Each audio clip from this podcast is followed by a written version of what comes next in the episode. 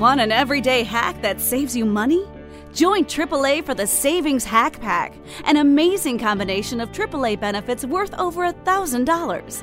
Join today for all the savings hacks at AAA.com slash save more. At Kroger, shopping with pickup and delivery is the same as shopping in store. Same low prices, deals, and rewards on the same high quality items. It's one small click for groceries, one big win for busy families everywhere. Start your cart today at Kroger.com. Kroger, fresh for everyone. Restrictions apply. See site for details. Save big on your favorites with the Buy Five or More Save a Dollar Each sale. Simply buy five or more participating items and save a dollar each with your card. Kroger, fresh for everyone.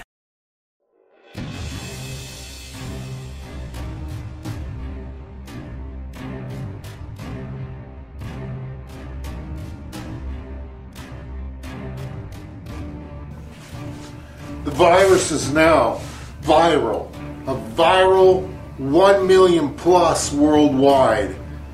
And to celebrate, or rather to commiserate the numbers, let's talk about our top 10. Conspiracy, things that don't seem to add up with the virus. This is the top 10 things that don't add up. Number 9.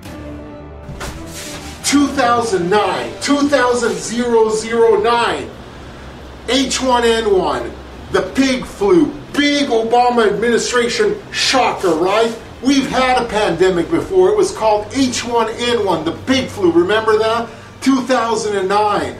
Now, this affected about 60 million Americans. In other words, 60 million Americans got the pig flu back then, the world pandemic.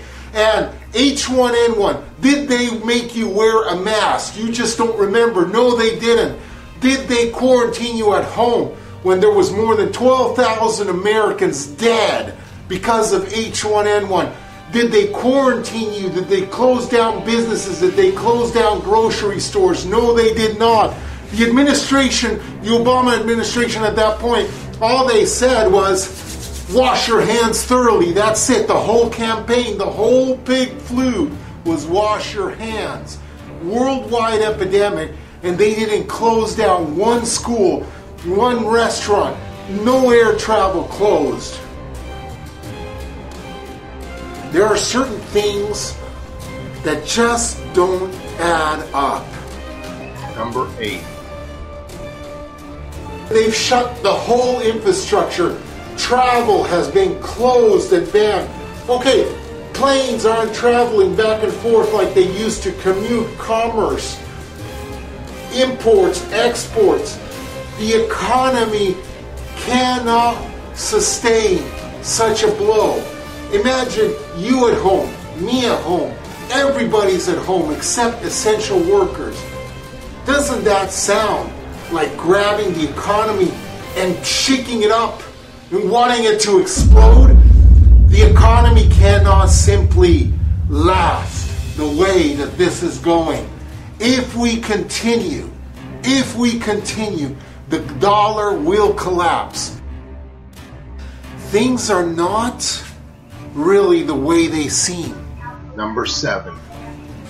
The words they're using. The words they're using are a little bit scary to me. They're saying desperate times call for desperate measures. I know we have to lock you down at home. I know you have to sit down and all you got to do is watch TV or the YouTube. I know no going to work, telecommute, etc., etc. Well, you know what? Those are the same words of the tyrants that over the periods of history we've heard repeatedly over and over again. This has to be done in order for that to be done. We have to use extreme measures because the times call for it. These words are tyrannical words that echo and frighten as we face a viral virus. Number six. They are taking away our amendment rights. First Amendment, freedom of speech. I can't say anything anymore to anyone freedom of religion. I can't go to church anymore. Freedom to assemble. I can't get together with a group of people anymore, anywhere. Freedom. Freedom is being taken away. And will they give it back? Because all I know is what I've heard from history that once you give, you don't get back. Oh. Because we are afraid. And they make us so afraid so quickly that we say, Here, yeah, it's okay. I won't go to church. Well, you know what? Isn't there the communist states that have their own state religion? What's it called? It's called atheism. In other words, no God. No God, no religion, our religion. You worship the tyrant ruler, the almighty, powerful ruler that rules everything from west to east, all across the world. Doesn't that sound like New World Order to you? Number five. People are starting to be irrational. People are starting to be cooped up in their houses. They can't go anywhere. What do we do? Where do we go? We want to get out of here. I'm sick of being tied up and in the place. Options are a beautiful thing. That's why I'm obsessed with my McDonald's order. It's ever changing, but always me. And right now, it's only $3.49. So I can pair a tasty double cheeseburger, a delicious six piece chicken McNuggets, or golden crispy small fries for just $3.49. My order might change depending on my mood, but that feel good taste of Mickey D's is always the same. Ba da ba ba ba. Prices and participation may vary, cannot be combined with any other offer or combo meal. Single item at regular price. That I don't, these walls are getting thick around me and I'm getting paranoid. I can't touch anything. What about the money I'm handling? They're creating a mass hysteria. For what purpose? Number four. Places like Vermont are already closing the walls in tighter around you. They've roped up sections in Walmart and Target. Every retail store is doing this, tying up sections so that you cannot shop for anything other than food and medical supplies. Food and medical supplies. So if I if I'm sleeping uneasy and my pillow is needing to be a new pillow, I can't buy a new pillow. I can't buy clothes. I can't buy anything. Now, if you know that it's starting in one place, how fast is that going to spread to the rest of the country? We're all on lockdown. Number three. They are starting to ration dairy products. You go into the store and you can only get three three dairy products off the shelf and into your bag. They're starting to ration the amount of rice, the amount of wheat, the amount of items that you can pick up. That is incredible. What happens when they tell me I can't buy anymore? What happens when they say, well, of course it makes sense. The truckers aren't trucking anymore. The truckers are saying, we don't want to catch this. We don't want to have this pandemic. So they're not shipping the items that we need.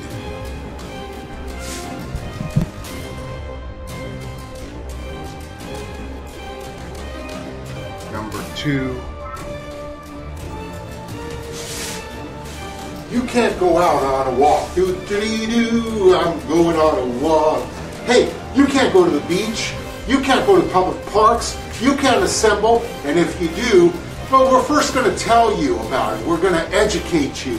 And then the arrests are going to start to happen. You know what? The arrests have started to happen already. They've started arresting people for not being on isolation therapy, not staying at home. They've started to arrest you and take you to jail for it. Number 10.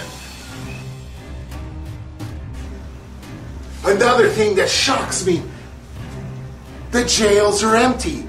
They've let out the prisoners. Anybody that's not a homicidal maniac or a rapist gets to go out the door. So, places all over the country have opened up their prisons, let the prisoners out, and emptied the cells. For who? For what? Prisoners roaming the street. I've read news stories about prisoners coming in and taking your stuff beating people up, etc., etc., desecrating parks. Why? Well, they're criminals and you're letting them out. But why? Compliance. When any form or faction or evil wants to take over, they will arrest you and put you away if you don't comply.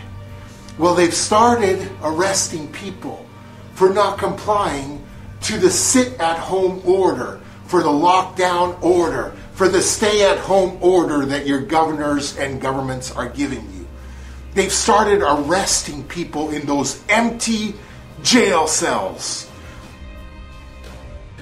The measures need to be what they are because desperation calls for desperate means.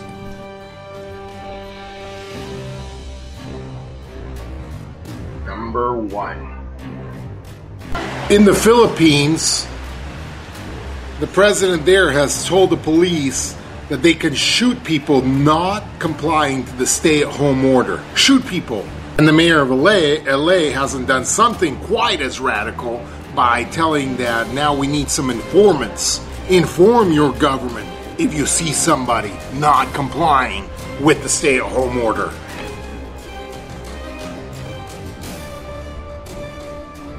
Is this the end of the world? Is it that we've all been naughty? Is it that we've all broken the bonds